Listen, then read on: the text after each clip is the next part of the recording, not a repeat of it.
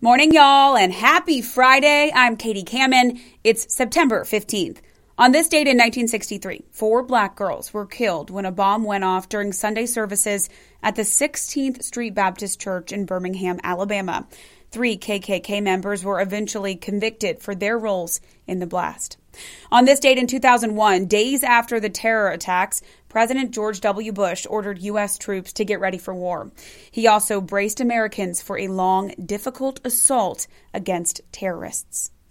And in some more lighthearted news, on this date in 1985, a new Nike shoe hit store shelves for the first time and became a hit. Can you name it? I'll tell you that answer in just a couple of minutes. But first, Let's check in on your Friday and your weekend forecast over at the Live 5 First Alert Weather Center. And good Friday morning to you. Changes on the way, and changes I think you'll like. A cold front pushing down to the south. It's going to clear out the sky as we go through this morning into this afternoon. All sunshine, lower the humidity, lower the temperatures as well. About 80 at noon. We'll be in the low 80s this afternoon. Temperatures will cool down. So 6 o'clock this evening at 80 degrees as we head towards sunset. We'll drop into the 70s, down into the 60s overnight. In fact, 62 tomorrow morning. Could have some inland spots in the 50s. 84 tomorrow afternoon. That's going to be your outdoor day of the weekend. Sunday, we'll see the chance of showers and storms maybe as early as Sunday morning, starting to arrive at 84 and then back to sunshine early next week. You're listening to Morning Y'all, your local headlines and first alert weather forecast, powered by the Low Country's news leader, Live 5 News. Now, let's get to your morning headlines. The Charleston County Sheriff's Office has arrested a 47 year old man after he's accused of kissing and inappropriately touching a minor. 47 year old David George Heichel is charged with third degree criminal sexual conduct with a minor. According to an affidavit, Heichel kissed and tried to inappropriately touch a seven year old. The child was interviewed by Child Protective Services employees and said Heichel kissed them several times on the lips and told the victim he loved them. Heichel was booked at the Al Alcannon Detention Center on a $20,000 bond yesterday. The Beaufort County Sheriff's Office says a 19 year old is facing charges in connection to a shooting that left one person dead back in June.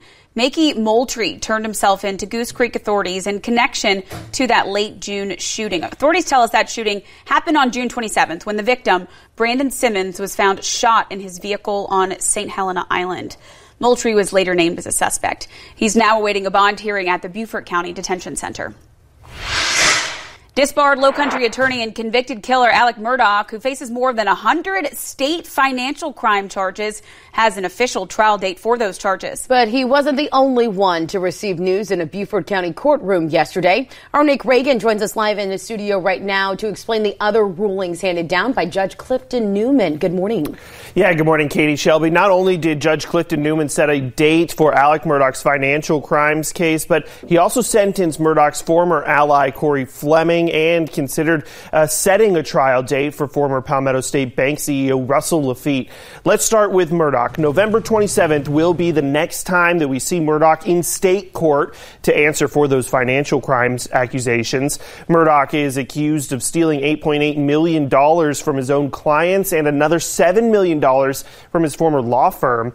His defense attorney, Dick Harpootlian, wants to delay the trial, arguing that it'd be difficult to get a fair trial within a year of his double murder conviction.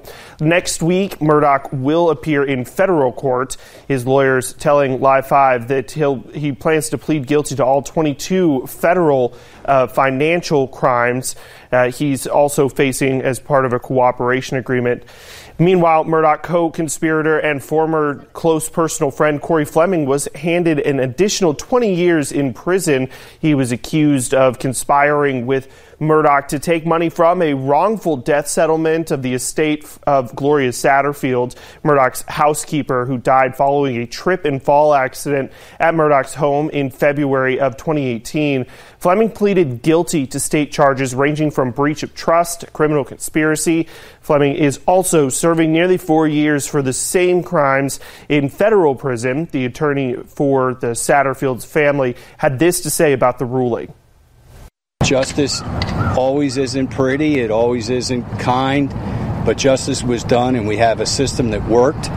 Um, and I feel like that my clients, even though they have forgiven Corey Fleming and they've forgiven Alex, believe it or not, they haven't forgotten. And I will not forget. And I think it's um, it's a good day. I think we we have shown that the rule of law touches everybody equally. And finally, former Palmetto State Bank CEO and Murdaugh co-conspirator Russell Lafitte was also in court for a pretrial hearing regarding his 21 state charges. He was expected to get a state trial court date. However, the judge delayed scheduling the trial until they get more information on where and when Lafitte is expected to report to prison for his seven-year federal sentence. Guys, back to you. Thanks, Nick. The Myrtle Beach man featured in the Netflix series Tiger King may not find out until October what his fate will be. A judge postponed Doc Antle's sentencing on his convictions out of Virginia until October 3rd. Back in June, a jury found Antle guilty of two counts of wildlife trafficking and two counts of conspiring to wildlife traffic. The sentencing hearing was yesterday afternoon, but an argument was heard on the motion to set aside the verdict. He still faces, faces separate federal money laundering charges, but a trial has not been set in that case. And the community will be holding a special event to honor and remember those who died during the terror attacks on September 11th 2001 and in the wars since. Tomorrow morning, hundreds of people will gather for the 12th annual Heroes Run on Daniel Island. Our Madeline Jaskowiak is live where that race will begin tomorrow morning and tells us more about uh, details and what to expect. Good morning, Madeline. Good morning. The race starts here near the Daniel I Island Fire Station near the intersection of Seven Farms Drive and River Landing Drive, which will be blocked off in the morning from 5 until 11 a.m. The event is run by the Travis Manion Foundation, which is a nonprofit that supports veterans and their families. The foundation says the 9-11 Heroes Run unites communities with the goal to never forget the sacrifices of the heroes of September 11th and the war since, veterans, first responders, civilians, and military members. Participants will be running a 5K where they can run or walk with or without added weights. Registration for the event is open until the race starts at 9 o'clock a.m. The race director tells me that each runner's experience will help them appreciate our nation's heroes. Uh, here we are for the 9/11 Heroes Run. It's it's all over the country, and, and what it is is an opportunity for us to gather together, to remember those who have fallen, to do something in honor of them, do something hard. Right? It's 3.1 miles, which isn't super far. Right? It's not a marathon or an Ironman, but it's not easy, and we have to do it. And if we struggle with it, then we can remember that. But if we do it in joy because they gave us that freedom, that's another thing that we can experience too. The run will also feature a special tribute to 9 11 victims. Right next to me is, is Simmons Park here, and what we'll put what's called the Field of the Fallen here. We'll take the 2,977 names of those that died on 9/11 and 2001, and we'll put each one of them on a card and display that in the field. Then we'll take all the names that are on the registry for the 9/11 deaths, 9/11 illness death. We, have unfortunately added over 100, I think it's 111 this year to that list. Um, sadly, someone who lived here locally. Heroes Run officials say there will be a post race after party at New Realm Brewing Company here on Daniel Island where they'll be offering smoothies and live music. Reporting live on Daniel Island, Madeline Jaskowiak, Live 5 News. Groups that serve victims of crime in the Palmetto State are getting a boost thanks to almost $32 million in grant money announced by State Attorney General Alan Wilson. Over $10 million of that funding will go toward 32 organizations in Beaufort, Berkeley, Dorchester, Charleston, Georgetown, Hampton, and Horry counties. The grants consist of four different programs Victims of Crime Act grants, Violence Against Women Act grants, State Victim Assistance Program grants, and Supplemental Allocation for Victim Services grants. The money will fund victim advocacy, special law enforcement investigators, transitional housing for victims, residential shelters, and more. If you find yourself in need of a service, reach out to your local sheriff's or solicitor's office. Um, get online and start Googling. Reach, call my office. We can help place you with some of these victim service organizations. But please ask for help. These people are here to help you. Other groups awarded include nonprofits, sheriff's offices, police departments, solicitors' offices, and state agencies, all sharing a common goal of helping victims of crime. South Carolina's restrictive ban on abortion is now getting hit with another legal challenge from abortion providers. It comes just a few weeks after the South Carolina Supreme Court upheld the law allowing those restrictions to go into effect. Abortion providers say in the new lawsuit they're asking the state Supreme Court to answer a narrow but essential question. When exactly does South Carolina now ban abortion?